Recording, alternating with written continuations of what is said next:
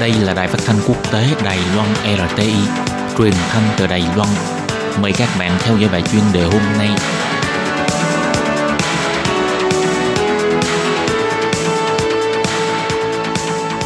Lê Phương xin chào các bạn, các bạn thân mến. Hoan nghênh các bạn theo dõi bài chuyên đề hôm nay qua bài viết ra mắt tuyển tập thơ và tranh bằng tiếng Trung và tiếng Việt. Cuốn sách mang tên Ngoài đảo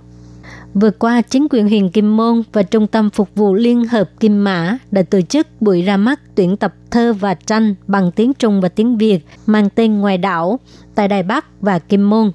Tuyển tập thơ và tranh này gồm có tác phẩm của các nhà thơ người Kim Môn, Trình Sâu Dự, Hứa Thủy Phúc, Mục Dân Nữ, Trương Quốc Trì, Thái Chứng Niệm, Ông Ông, Ngô Quân Nghiêu và Vương Đình. Tác phẩm của các họa sĩ người Kim Môn bao gồm Huỳnh Thế Đoàn, Dương Thủ Sâm, Đồng Hảo Vân. Còn tác phẩm của nhà thơ người Mà Tổ gồm có Tà Thiểu Hoa, Lưu Mai Vương, họa sĩ người Mà Tổ bao gồm Tào Khải Trí, Lý Nhược Mai vân vân.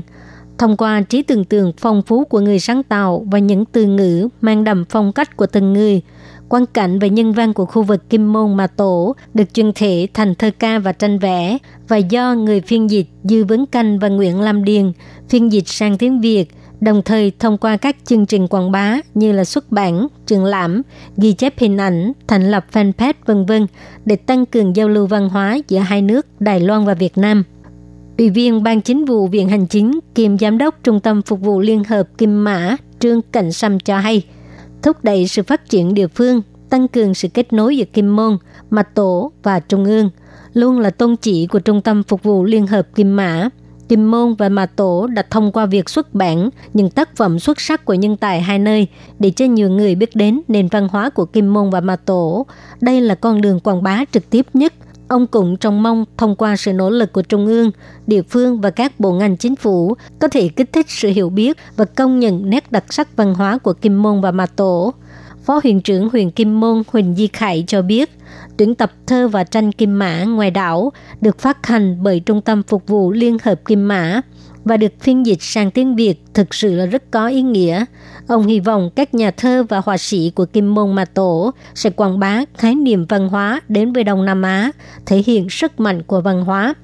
Tại buổi ra mắt sách ngoài đảo ở Đài Bắc và Kim Môn, ngoài giới thiệu về nội dung sách, đọc thơ, nói về Việt Nam, còn có màn biểu diễn của ban nhạc tứ tấu đàn dây, giới thiệu ẩm thực và văn hóa của chị em di dân người Việt Nam, không chỉ để cho khán giả có thể thưởng thức bữa tiệc nghệ thuật mà còn có thể cảm nhận được đất nước và con người Việt Nam. Ngoài ra, để phối hợp với chính sách thứ năm mới của chính phủ, đơn vị tổ chức còn tổ chức buổi tọa đàm cuộc sống mỹ học và sự tham gia cộng đồng của di dân mới, mời các nhà nghệ thuật và văn học đến dự để trao đổi ý kiến về hiện trạng văn hóa của Kim Môn, Mà Tổ và Việt Nam,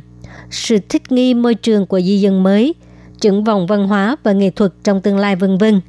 Người thúc đẩy thực hiện kế hoạch này là bà Phạm Yên Yến cũng cho biết, năm nay vì ảnh hưởng của dịch COVID-19, Trung tâm Phục vụ Liên hợp Kim Mã có rất nhiều hoạt động phải ngừng tổ chức. Do đó, đành phải chuyển nhân lực và ngân sách sang lập kế hoạch hoạt động tỉnh. Sau khi xuất bản tuyển tập truyện ngắn Trần Trần Khánh, phiên dịch song ngữ tiếng Trung và Việt, phiên bản song ngữ Trung và Việt của giáo sư Trần Ích Nguyên đã giành được rất nhiều phản hồi tích cực. Vì vậy, Trung tâm Phục vụ Liên hợp Kim Mã tiếp tục phát hành tuyển tập thơ và tranh song ngữ Trung Việt mang tên Ngoài đảo. Những hoạt động này là để thực hiện sự quan tâm thực sự đối với tân di dân trong chính sách thương năm mới, không những để cho tân di dân thông qua các tuyển tập này để làm quen với mảnh đất mình đang ở, mà còn làm nổi bật sự chú trọng của chính phủ đối với tân di dân.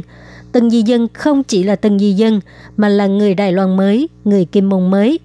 Bà Phạm Yên Yến nhấn mạnh, Do nhân lực của trung tâm rất là hạn chế, cho nên hy vọng dùng số tiền và nhân lực ít nhất để đạt được lợi ích lớn nhất, không chỉ làm việc đúng mà còn phải làm cho tốt. Hy vọng thông qua việc phát hành tuyển tập song ngữ có thể thức tỉnh nhiều người quan tâm đến nền văn hóa của cộng đồng di dân mới, cũng như văn hóa kim môn và ma tổ.